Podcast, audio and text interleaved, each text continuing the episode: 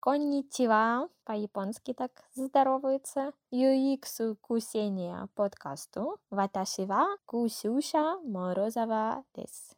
Очень хочется в Японию мы обсуждали недавно это с несколькими ребятами, которые тоже, как и я, в этом году смогли сгонять в Японию. Это мой приятель, парень с работы, еще несколько знакомых. И каждый раз после поездки есть такое впечатление, хочется туда вернуться или не хочется, но обычно оно такое отложенное. То есть тебе редко когда после возвращения сразу же хочется снова повторить ту же самую поездку. Но Япония вот такое на всех произвело впечатление, что капец как хочется взять и поехать туда прямо снова. Настолько там невероятно круто. И все вообще супер необычно, но, блин, и дорого. Очень дорогая поездка, потому что долгий дорогой перелет с пересадками, и внутри страны дороговатое проживание, поезда дорогие. В общем, дофига бабла, реально дофига бабла. И не то чтобы я жалуюсь, просто отмечаю сам факт. Ну а вообще, для того, чтобы иметь возможность путешествовать, я, собственно, перед этим сначала, в общем, тяжело работаю. Не то, чтобы я прям на износ страдаю в шахтах, там, пашу, но помимо основной работы у меня постоянно есть какие-то подработки,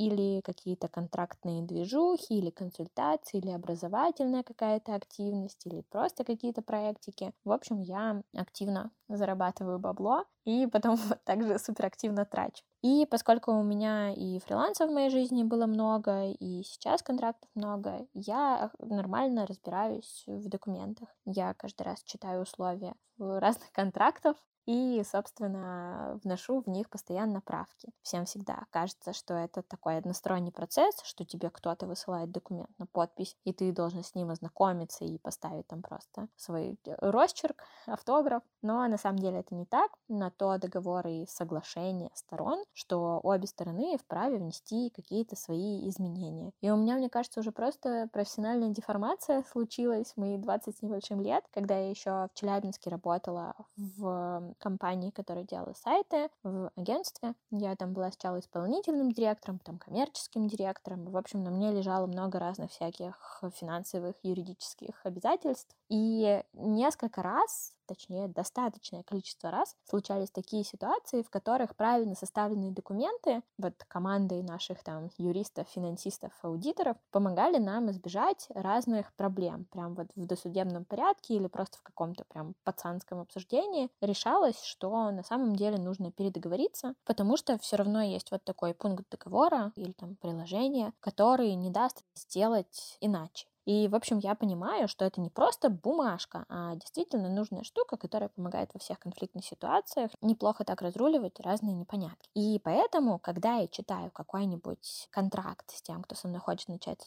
сотрудничать, я в него всегда вношу правки, потому что чаще всего предлагаемые документы, они обеспечивают безопасность и интересы того, кто этот документ тебе передает, ну, какая-то там компания. Там все для них шикарно, закрыто и супер безопасно. Но для меня, как для исполнителя. Чаще всего там есть какие-то дыры или какие-то непонятки. В общем, что-то я всегда прошу доуточнить или меня просят что-то довнести, доуточнить. В общем, договор всегда довольно активно правится. И так произошло и в этот раз. Мне предложили подписать очередной документ, и я, собственно, предложила в него правки, попросила обсудить их с юристами, или их принять, или принести мне контраргументы, почему это не может быть сделано. В общем, такая активная юридическая работа, не надо этого бояться, это взрослая жизнь, и правда важно разбираться в документах. И, собственно, я рассказывала своим друзьям детали того, что там было в этих документах, как я попросила поправить, почему мне не понравились эти договоренности, и, в общем, как я с этим работаю, и что, мол, это нормально, что если тебе даже какой-то просто в быту риэлтор приносит документ на аренду квартиры, и ты просишь поправить какой-то пункт, а он возмущается, что у них 10 лет отработало, это не значит, что он прав. Никто не имеет права, ни одна из сторон давить на другую и прокачивать свои интересы. Всегда нужно, мол, топить платить, рассказывала я друзьям, за то, что тебе комфортно, потому что на то этот документ и фиксирует все комфортные договоренности для будущего сотрудничества. Они сказали мне, что да, это клево, когда ты можешь повлиять на какие-то условия кабальные или просто не очень прописанные. В то же время есть некоторые сферы, в которых так сделать не получится. Я сказала, ну-ка, приведите ко мне пример. И они рассказали про каршеринг, что они смотрели недавно какую-то документалку, где чувак смотрит, как вообще работает карш в России. Не называет никаких брендов, но рассказывает про всякие разные стрёмные истории, которые происходили у людей, которые как-то связывались с каршерингом, и что ты, запуская приложение, либо принимаешь все эти условия, либо, ну, как бы иди нафиг, не пользуйся тогда нашим каршерингом. Ты же действительно на телефоне, когда открываешь приложуху, не имеешь права там внести какие-то правки и обратиться к юристам этого каршеринга, мол, мне не нравится с вами такой договор подписывать, давайте другой переподпишем. И получается так, что ты его как бы принимаешь по умолчанию. Они привели этот пример, я покивала, что ну да, действительно правда, и условия правда дурацкие, мы начали обсуждать каршеринг, и я вспомнила прикольную историю про условия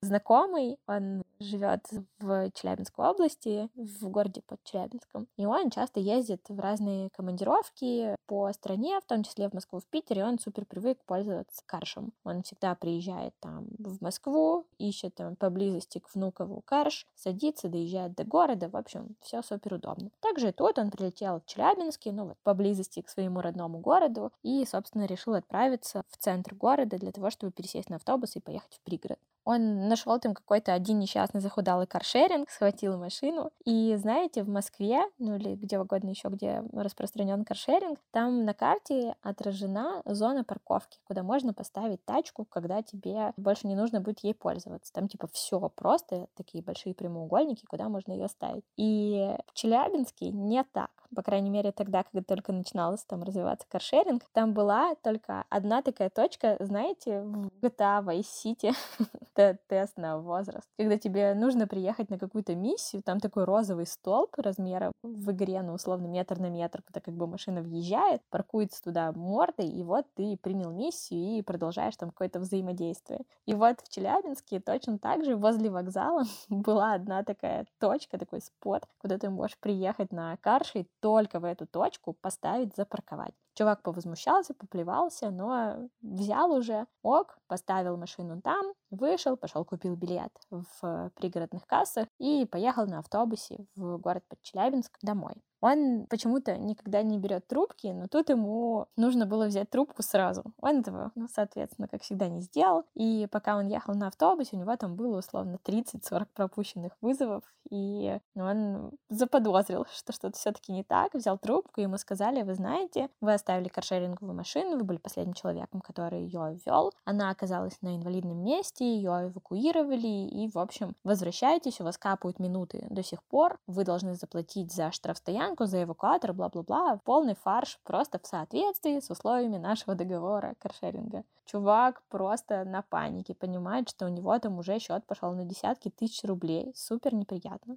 И он уже почти доехал до дома, заходит домой и придумывает гениальный план. Не зря, говорит, я ходила в театральную школу, и так уж сложилось, что у него брат с инвалидностью. И он действительно этого брата иногда возит на тачке, у него есть все документы, и значок вот этот, что здесь в машине инвалид. В общем, он, правда, это использует только на своей личной тачке в пригороде. Ну а тут он схватил все эти документы, развернулся, поехал назад на автобусе и пошел рассказывать слезную историю как он брата-инвалида из машины вынес, носил в больницу, просто на лыжах в метель, голыми руками, ну, в общем, добавил столько драматизма, сколько нужно. И что он, когда вышел с ним из больницы, вернулся к машине, которую оставил на парковке, инвалидный, потому что брат инвалид.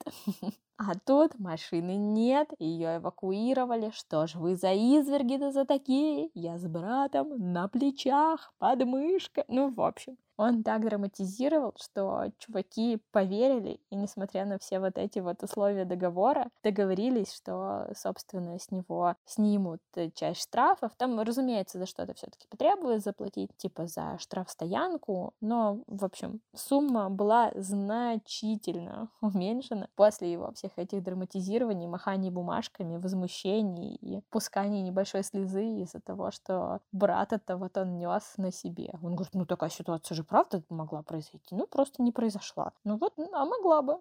В общем, условия договора не были соблюдены, и человеческие отношения победили.